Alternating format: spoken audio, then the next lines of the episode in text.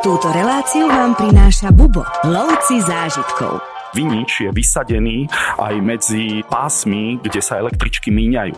Väčšinou by ste mali povedať, prosím si víno lokálne, prosím si odporučiť. A tým, že francúzske vína sa častokrát podávajú iba po pohárikoch, tak máte možnosť za ten obed alebo večeru ochutnať aj dva tri. Vinič má v tejto oblasti, čo prekvapuje viacerých ľudí, len výšku asi jedného metra.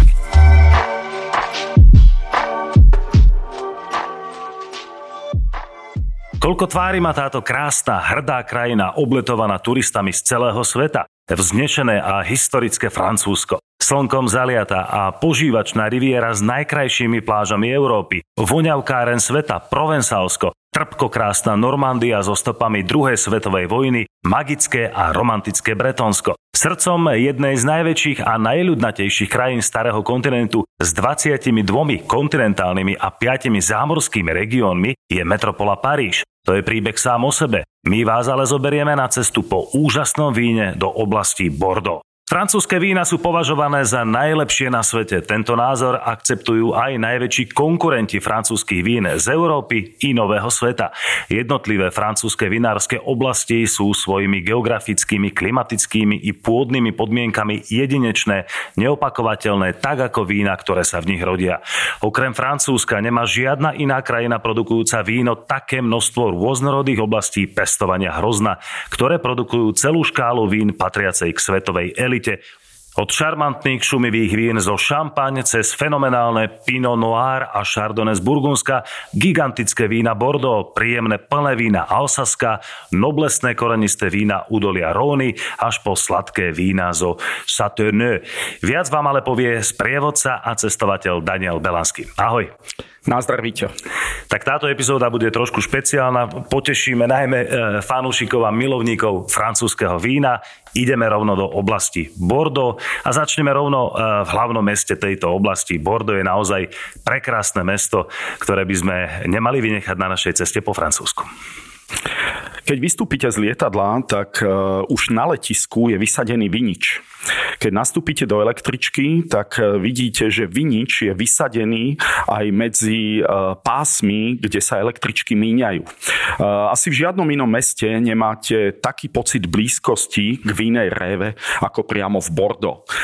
Región je prirodzene rozdelený ústím veľmi širokej rieky Gironde a je to na oblasť ľavého brehu, ktorá zahrňa Médoc alebo Graves a oblasti na pravom brehu, ktorá vlastne zahrňa oblasti Libourne, Bourg alebo Blaye. Vďaka tomu máte možnosť vlastne prejsť si viaceré oblasti. Vďaka tomu máte možnosť stráviť v oblasti Bordeaux oveľa dlhší čas ako len jeden alebo dva dni, pretože raz, keď ochutnáte pojak Margaux alebo vína zo Château d'Agassac, ktoré sa podarilo aj nám, tak máte chuť zostať tam oveľa dlhšie, na aký čas ste tam len prišli. Ešte skôr, ako sa napijeme týchto úžasných vín, povedzme si niečo o samotnom meste, magické úzke uličky, majestátne historické budovy. Napokon Bordeaux je aj naozaj veľké mesto. Koľko má cca obyvateľov? Bordeaux má cez milión a pol obyvateľov aj v rámci aglomerácie. Myslím, že je momentálne piate najväčšie mesto vo Francúzsku.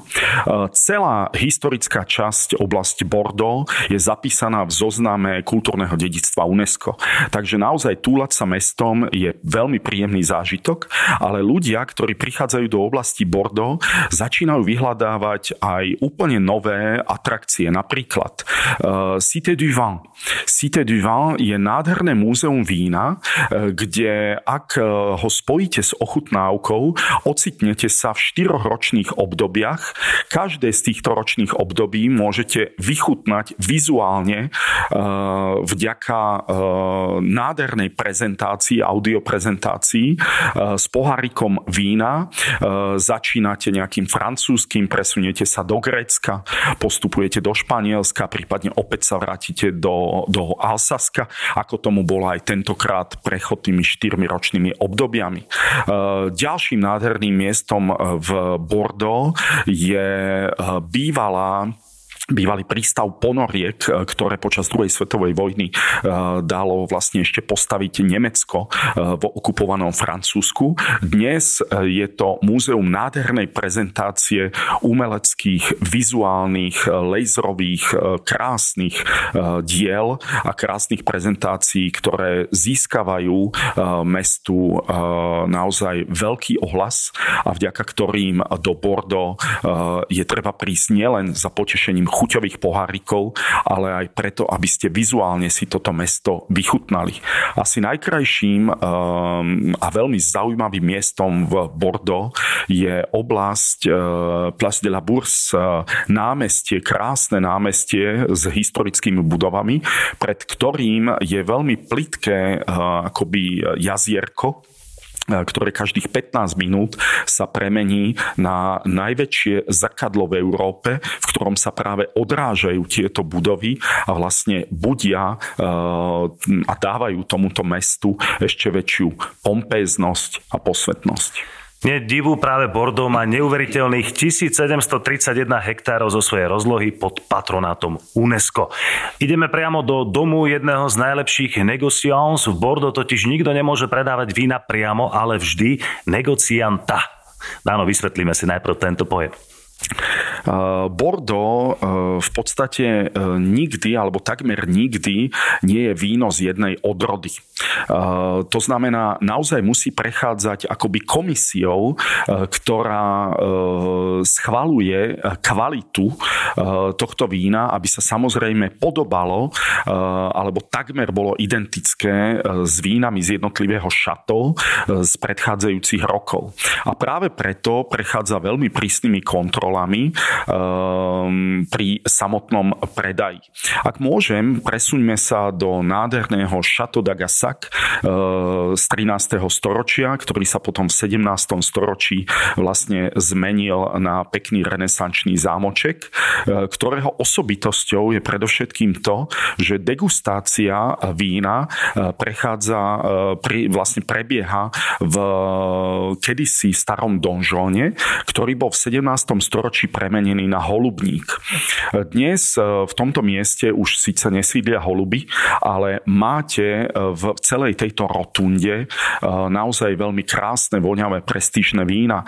Keď sme sa tam s klientami vybrali, tak ochutnávka nekončila samotnou ochutnávkou, pretože ľudia boli tak očarení aj rozmanitosťou, chuťou vína a hlavne prostredím, že sme hneď z jednej aj z druhej strany dostávali ponuky na to, aby sme túto flašku kúpili, túto otvorili a aby opäť sme mohli pokračovať v, vo veľmi dlhej a veľmi príjemnej degustácii. Toto bola oblasť Médoc, čiže oblasť ľavého brehu Gironde, ale ani zďaleka to nie je jediné miesto, kam by ste sa v Bordeaux mali vybrať. Poďme si napríklad niečo povedať o nádhernom zámku Maržak. Nízke vedenie viníc, výhľad cez kopček, vína zo Chateau Palmer sú svetoznáme, položené na tom istom kopčeku kúsok od nás. No prečo? Stoja štyrikrát menej ako napríklad vína z Maržak. Napríklad jedna fľaša z roku tisícsedemstoosemdesiatsedem sa vydražila za dvestodvadsaťpäť tisíc amerických dolárov. To sú neuveriteľné sumy. Uh, áno, len žiaľ, niektoré z týchto šatov, uh, ako aj Margaux alebo Maržak, nie sú momentálne dostupné kvôli ich rekonštrukcii, takže žiaľ nemali sme možnosť za týchto dvestodvadsaťpäť tisíc dolárov si žiadnu flašku kúpiť. Možno sa vám to podarí na budúce, keď budete mať viac šťastia. Poďme si trošku povedať, ako, ako prebiehajú návštevy napríklad týchto zámočkov a najmä tých pivnic, ako prebieha ochutnávka vín. V každom šato si vás cenia ako klienta, ktorý má záujem nielen o ochutnávku vín, ale predovšetkým o spôsob jeho výroby, o návštevu samotného vinohradu. Takže nebolo to ani, ani v našom prípade inak. Keď sme napríklad prišli do oblasti Sauternes, do krásneho malého šato, ktoré má veľmi nízku produkciu, veľmi prírodne sladkého vína, pre predovšetkým bieleho, čo je pre samotnú oblasť Bordeaux až nezvyklé, tak najskôr to bola úcta k, k rodine, k histórii tohoto zámočku, úcta k samotnej vinici, totižto práve koncom septembra začína zber. Veľmi častokrát je tento zber ručný, to znamená, nepoužívajú sa na to žiadne stroje, ale najmú sa ľudia, ktorí vytvárajú fantastický tím a značením behom zhruba desiatich dní postupne oberajú jednotlivé vinice, lebo napríklad Merlot sa zbiera inokedy ako Cabernet Sauvignon. Až potom po návšteve samotných pivníc, kde dozrievajú tieto vína v dubových sudoch, takzvaných barík, máte možnosť samotné vína aj ochutnať, prípadne si nejaké zobrať so sebou. Prečo sú tieto vína také svetoznáme, také kvalitné? Poďme trošku na tie prírodné podmienky, ktoré tam vinič má.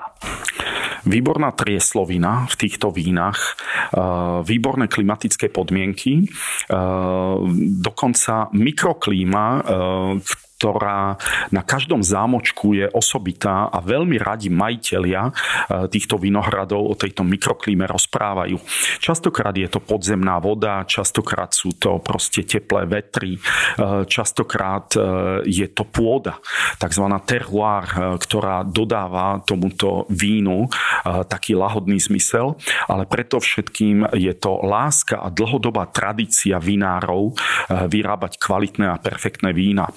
Zaujímavosťou je, že neboli to ani tak Francúzi, ale častokrát to boli Holanďania, ktorí naučili aj v tejto oblasti vinárov ešte v sedemnástom osemnástom storočí dorábať iné druhy vína, ako napríklad v oblasti Sauternes, ktoré má svoju prírodzenú sladkosť.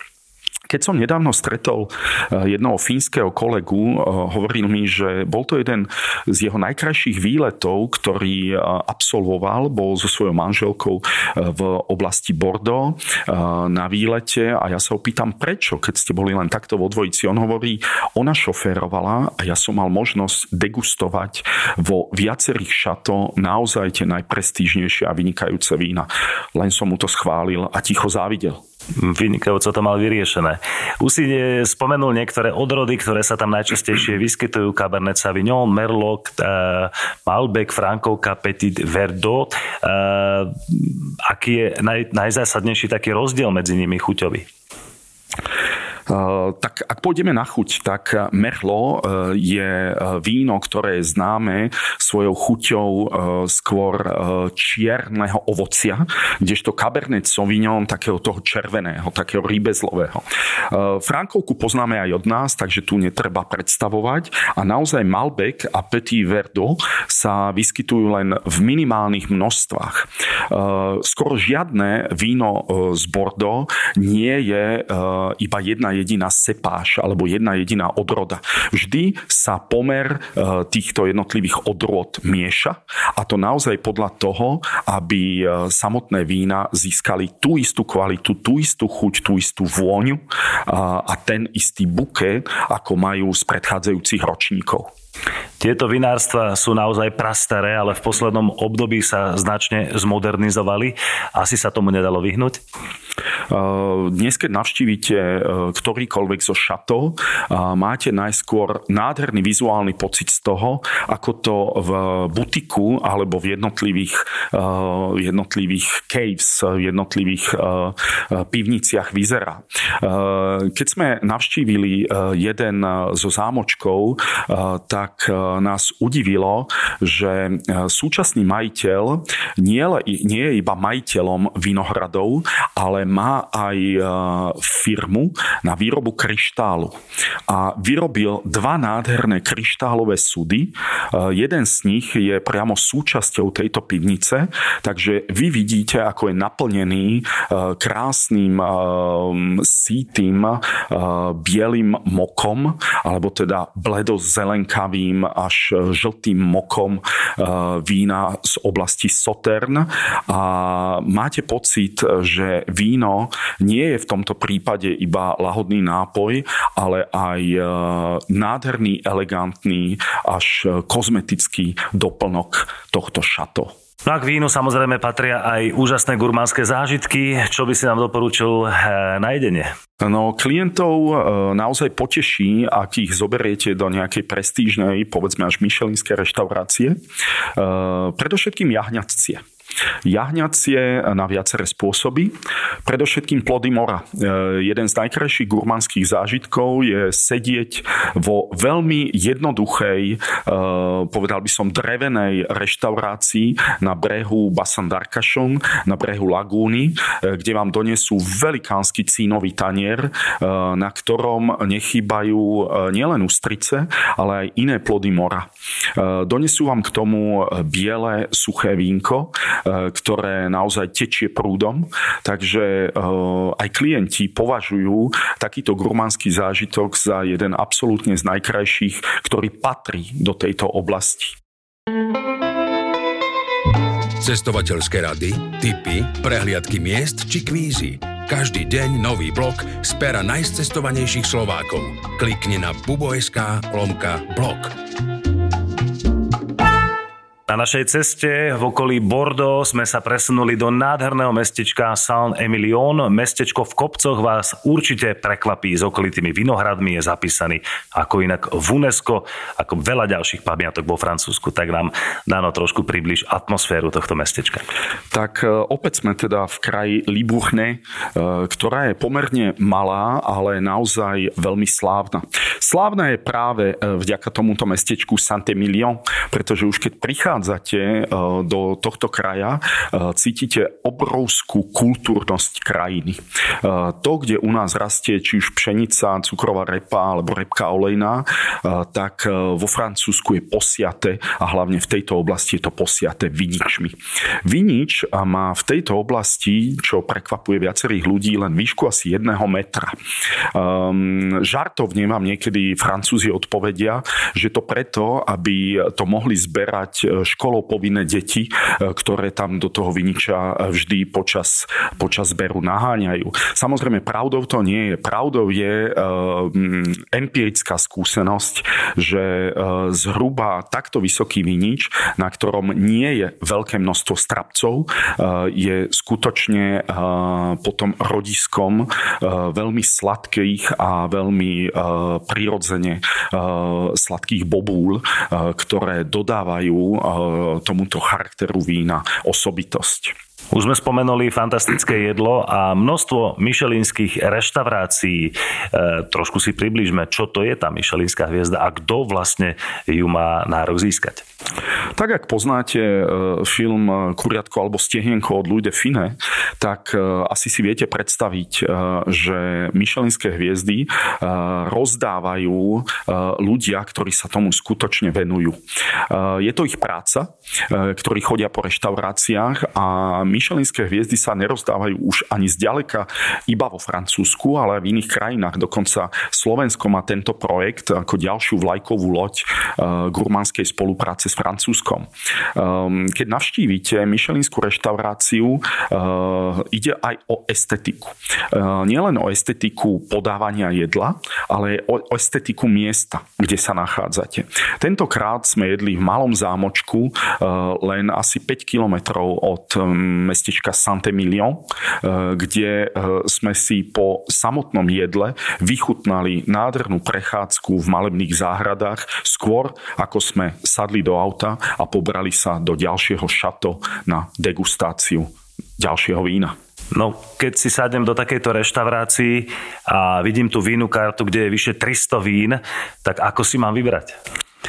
Uh, väčšinou by ste mali povedať, prosím si víno lokálne, uh, prosím si odporučiť uh, z vašej strany. A samozrejme, uh, tým, že francúzske vína sa častokrát podávajú iba po pohárikoch a nie po celých flaškách, tak máte možnosť za ten obed alebo večeru ochutnať aj dva tri. To znie dobré. Občas sa to aj zvrtne, ako to sme na Slovensku zvyknutí? Nie.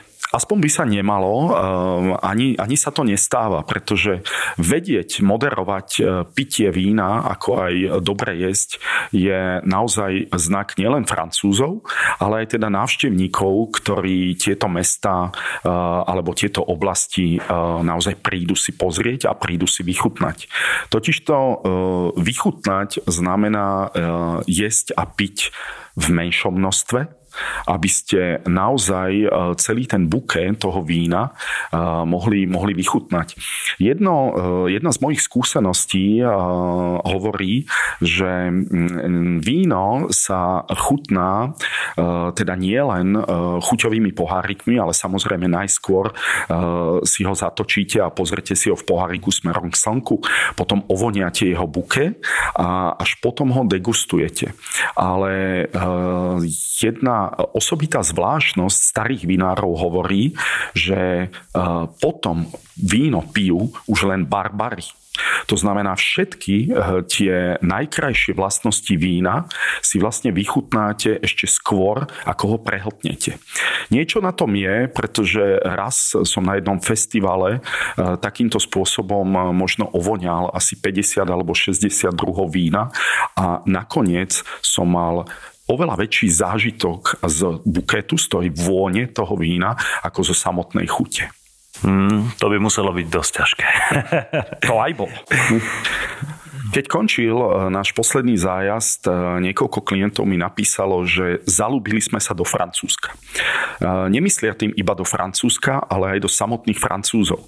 Mali o nich predstavu ako o silných patriotoch, ktorí sú až príliš hrdí, až príliš odmeraní, ale ani zďaleka to nemusí byť pravda. Keď vy preukážete poveda, chuť povedať aspoň pár slov po francúzsky a naozaj oceniť ich životný štýl, oceniť ich jedlo alebo víno. Francúzi sa vám otvoria a sú veľmi radi, že ste ich krajinu navštívili. Na začiatku si spomínal, že sú to desiatky miliónov turistov. Áno, ešte pred pár rokmi to bolo deväťdesiat miliónov turistov ročne. Takže všetci títo ľudia vedia, prečo Francúzsko navštevujú, ale hlavne prečo sa tam vracajú.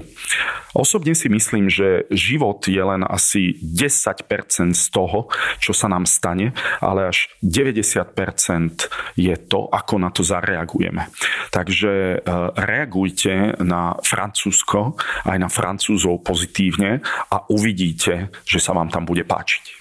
Kedy si to bol trošku problém s angličtinou, s nemčinou to dvojnásobne, ešte, ešte zo starých vojenských čias, a ako je to momentálne, ako sú Francúzi na tom s angličtinou, keď už teda máme problém s francúzštinou. Samozrejme, že sa dohovoríte aj po anglicky. Naozaj to nie je problém. Vo všetkých vinohradoch sú už vitikultóri, ktorí sú nastavení na to, aby vám prednášali v angličtine. Je to na vás, ktorý jazyk si zvolíte. Je to na vás, akým spôsobom chcete komunikovať. Verte mi, že ak by ste prišli na Trafalgar Square do Londýna, tak určite máte oveľa menšiu, až zanedbateľnú šancu porozprávať sa s niekým po francúzsku, ako keď stojíte v Bordeaux a oslovíte niekoho po anglicky. Už sme si čo to povedali o meste Bordeaux, o jeho histórii, samozrejme o víne a viniciach, ale povedzme si niečo o prírode. Napríklad zaujíma ma ten Biskajský záliv, Atlantický oceán. Aká je tam atmosféra? Vieme si tam urobiť aj peknú letnú dovolenku? Určite veľmi veľa Francúzov cestuje práve do tohto zálivu Bassin d'Arcachon, aby navštívili najväčšiu pieskovú dunu v Európe. Jej výška je asi sto metrov a dĺžka tri, tri a pol až štyri kilometre. Výjsť na túto dunu znamená zažiť asi najväčšie pieskovisko v Európe, ale pozerať sa dolu na lagúnu, na tie meandre piesku a mora je neskutočne uchvatný zážitok. Veľmi veľa ľudí vystupuje na túto dunu, aby tam zažili západ slnka. Ja som aj v minulosti mal možnosť niekoľkokrát na tejto dune doslova prespať, ráno zbehnúť do mora, do Atlantiku, vykúpať sa a vlastne pokračovať po ceste ďalej. Na druhú stranu sa vám otvára už spomínaný najväčší borvicový les v Európe. Keď sme pri oceáne, toto je oblasť napríklad, kde sa dá aj surfovať, ale k Francúzom veľmi patrí, najmä čo sa týka tej atlantickej strany, či už Bretónsko alebo Normandia, jachting, majú to radi, celé rodiny chodia na more, takže tie lodičky asi sú dosť časté na hladine. Určite.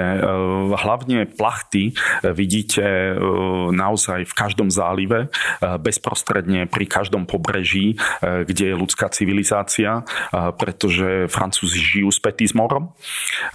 Napriek tomu, že samozrejme veľká časť Francúzska leží vo vnútrozemí, ale nenechajú si ujsť, aby aspoň raz alebo dvakrát do roka mohli si vychutnať ten morský vzduch, morský vánok.